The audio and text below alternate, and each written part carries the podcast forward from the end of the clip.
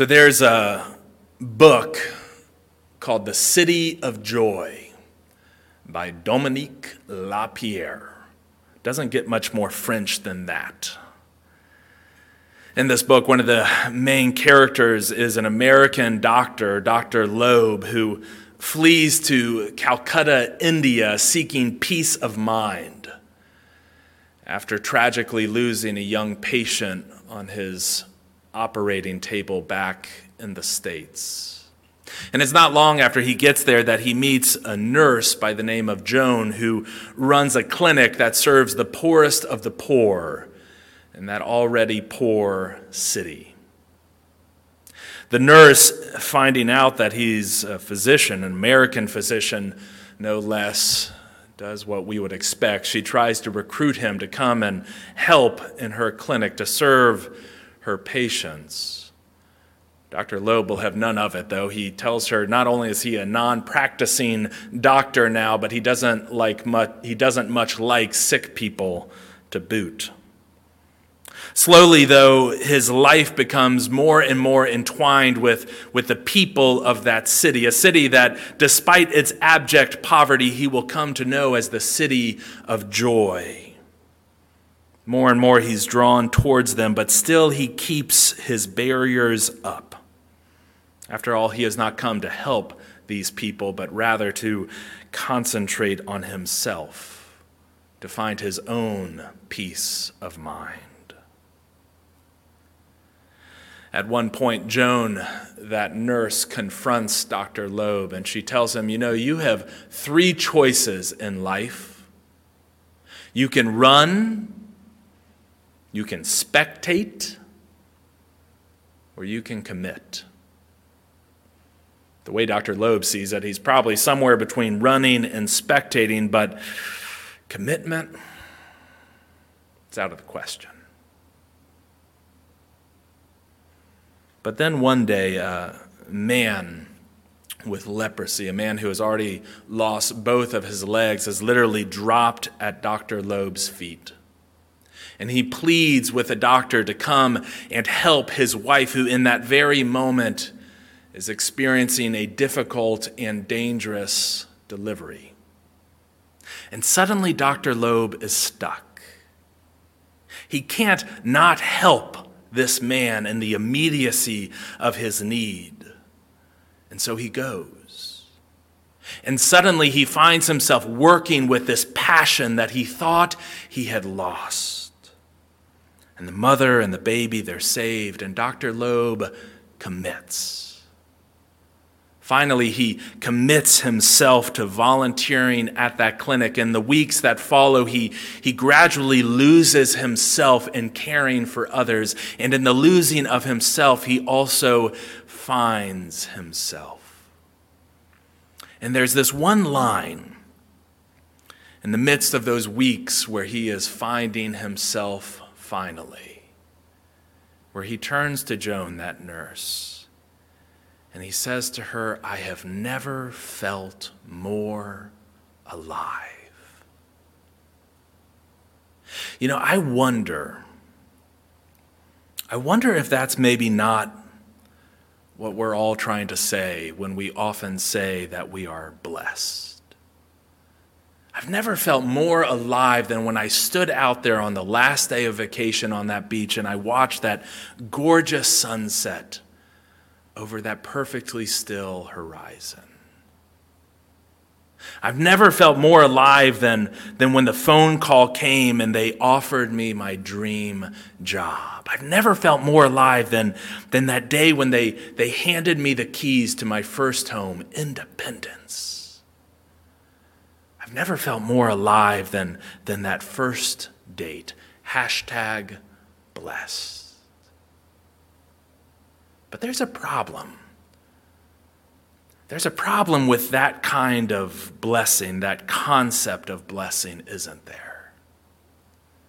If that's the only way we understand blessing, then the problem is that blessings must be fleeting because that sunset, it, it always fades. Because that boss on the other end of that phone call turns out sometimes to not be such a great person after all. Because that first home springs its first leak in the roof, because that perfect relationship sometimes hits a few bumps. I mean, I even think about the disciples in this story from Matthew's gospel. If you've ever been to the place that is traditionally thought to be the Mount of Beatitudes, you know it's this beautiful, almost serene setting. You're perched halfway up a hillside that overlooks the gorgeous waters of the Sea of Galilee. To your right is Tiberias, to your left are the Golan Heights, overhead are the crystal blue skies of the Middle East.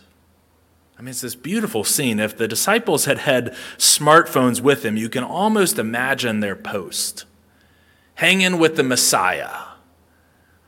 That goes along with a picture where Jesus is framed to the right and maybe a panoramic view looking out over the Sea of Galilee. Hashtag blessed. But then I wonder about everything that follows. Do you think the disciples would still be posting hashtag blessed when that Messiah leads them out across those waters into a cave where a demoniac is chained up?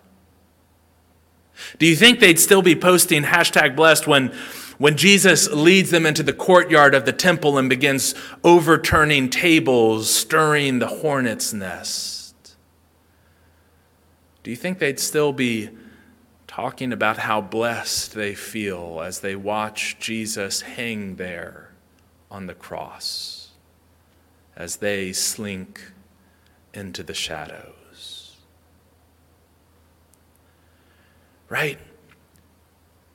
Blessing in that sense, a feeling of aliveness, it's, it's great while it lasts, but ultimately we always discover how shallow it really is. Which is why I love the Beatitudes. Because if the disciples were really listening that day to what Jesus was saying to them, they would understand that the Beatitudes are revealing to us a different kind of blessing, a deeper kind of blessing. Right? Because Jesus is teaching here about a blessing that, that is not fleeting because it is not a feeling. Jesus is teaching here about a blessing that is not a feeling of aliveness, but rather life itself. Right? Jesus is teaching about, about this kind of life that we arrive at when we stop running and spectating and instead commit. Jesus is teaching here about a life that, that we're capable of experiencing as fullest in the darkest hour of the night, as in the light of a new day.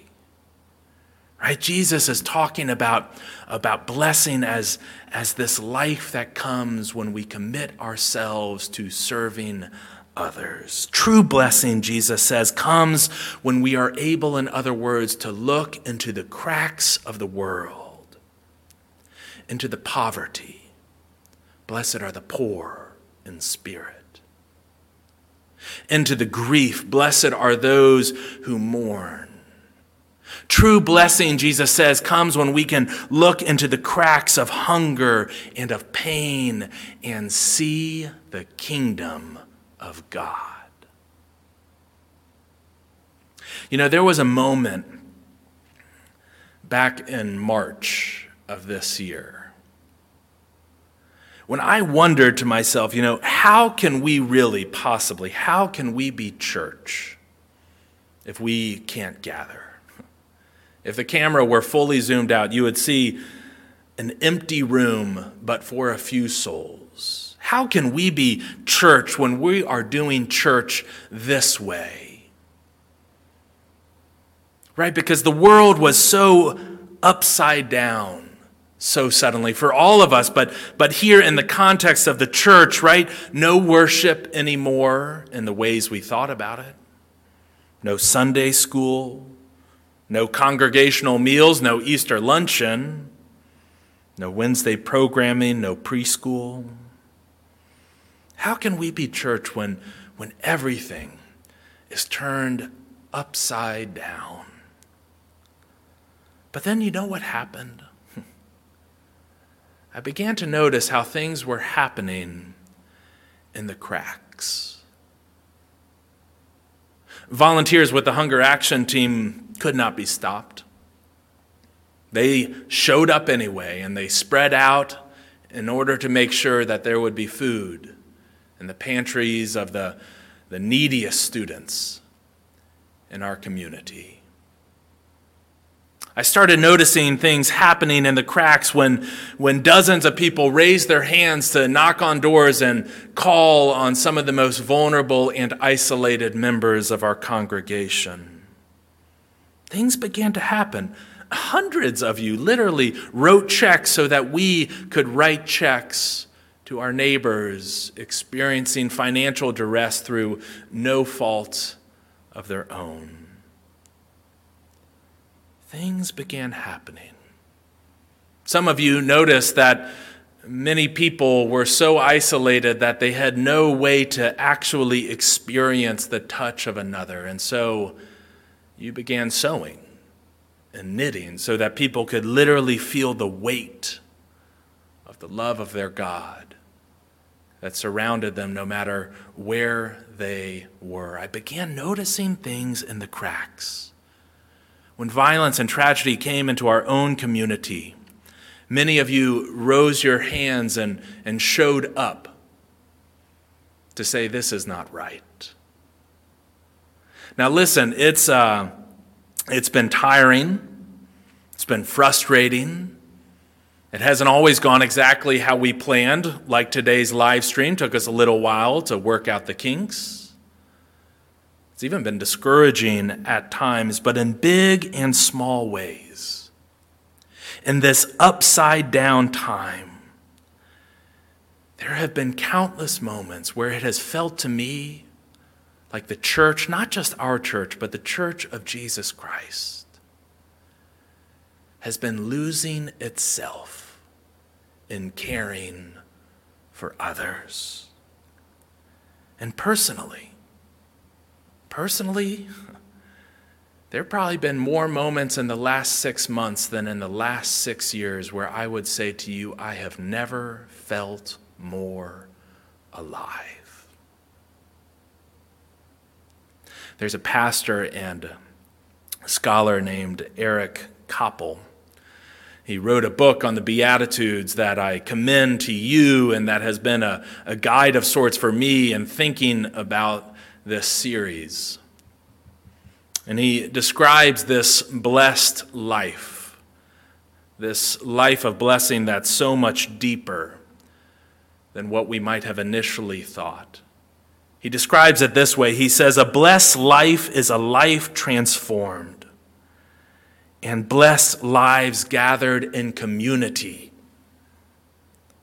are capable of transforming the entire world. You can run, you can spectate, or you can commit. This is a, a series, this is a, a season for our church that invites us to commit. To commit to a life that sees God's blessings not just in those hashtag worthy moments, but also in a sweaty mask, also in an empty sanctuary, also in weary eyes and sick bodies and those who hunger and thirst for something more. It's a series that invites us to commit to a life that sees God's blessings in the cracks. And why? Why would we commit ourselves to that kind of life? Because a blessed life is a life transformed. And blessed lives, my friends, gathered together in community are capable of transforming the entire world. In the name of the Father, and of the Son, and of the Holy Spirit. Amen.